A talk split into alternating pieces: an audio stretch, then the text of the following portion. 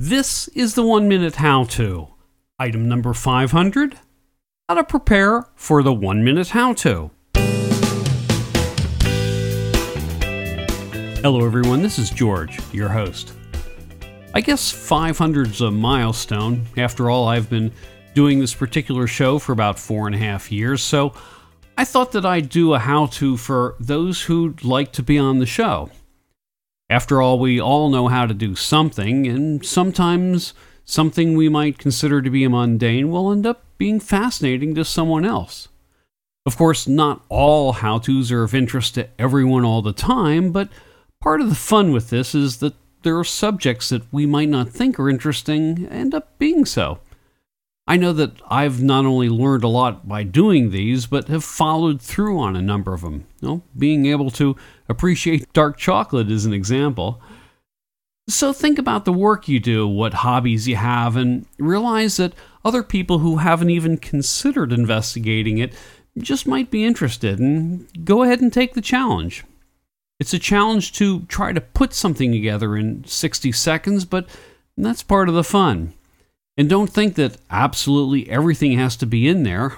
For instance, when Dr. Michael Turner, the physicist who coined the term dark energy, did his how to on how to understand dark energy, he knew that there was no way to actually do that within one minute, but he offered the nugget of information so that someone listening might get interested and follow the links to learn more about the subject.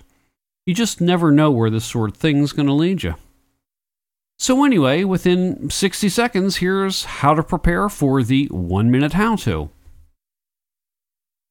The most helpful thing is to write the how to out and time yourself.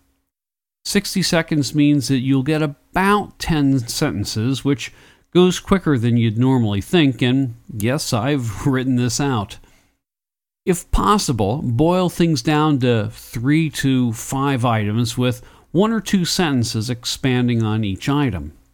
This keeps it simple so that the listener can easily grasp the subject matter, and with just a few moving parts, it's easier to keep track of things. Finally, if there are website links that can further the explanation of the subject, then send them to me.